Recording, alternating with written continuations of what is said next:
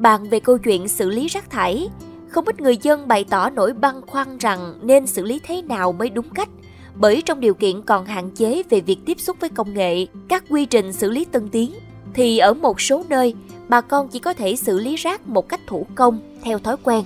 Mekong FM sẽ tiếp tục cùng quý thính giả tìm hiểu một số gợi ý về cách xử lý rác thải trong chuyên mục Thêm yêu thành phố.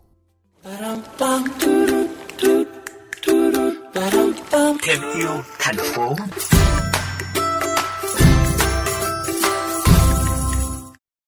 Cũng liên quan đến câu chuyện xử lý rác, ông Nguyễn Hoàng Dẫn, Phó trưởng phòng kiểm soát ô nhiễm, Chi cục Bảo vệ môi trường tỉnh Đồng Tháp chia sẻ thêm.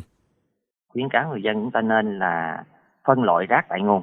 À trong đó thì mình lưu ý là chỉ chôn những cái loại rác thải nào mà nó dễ phân hủy, à, rác hữu cơ. Còn riêng những cái loại rác khó phân hủy như là bọc ni lông, các loại chai nhựa thì bà con mình nên thu gom xử lý bằng các phương pháp khác như là à, bán lại cho những cái đơn vị thu mua phế liệu chuyển giao cho đơn vị có cái cái cái, cái chức năng để mình xử lý.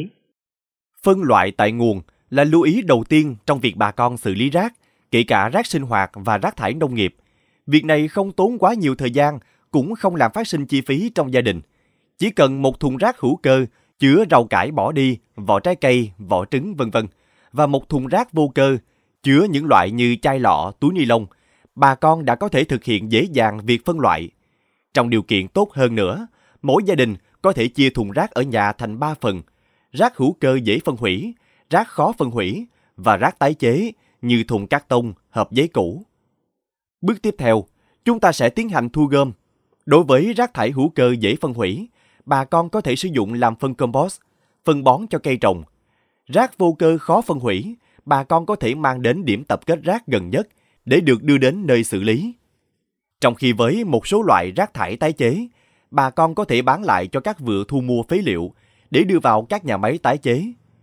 Riêng với chai lọ thuốc trừ sâu đã qua sử dụng, một số địa phương cũng đã áp dụng mô hình thùng rác công cộng để phân loại và thu gom, xử lý đúng quy cách.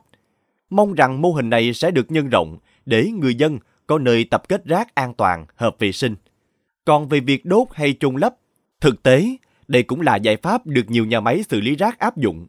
Tuy nhiên, việc này được thực hiện theo quy trình kỹ thuật đảm bảo an toàn, tránh khói bụi hay nước rỉ ra để hạn chế đến mức thấp nhất những ảnh hưởng đến môi trường đất, nước và không khí.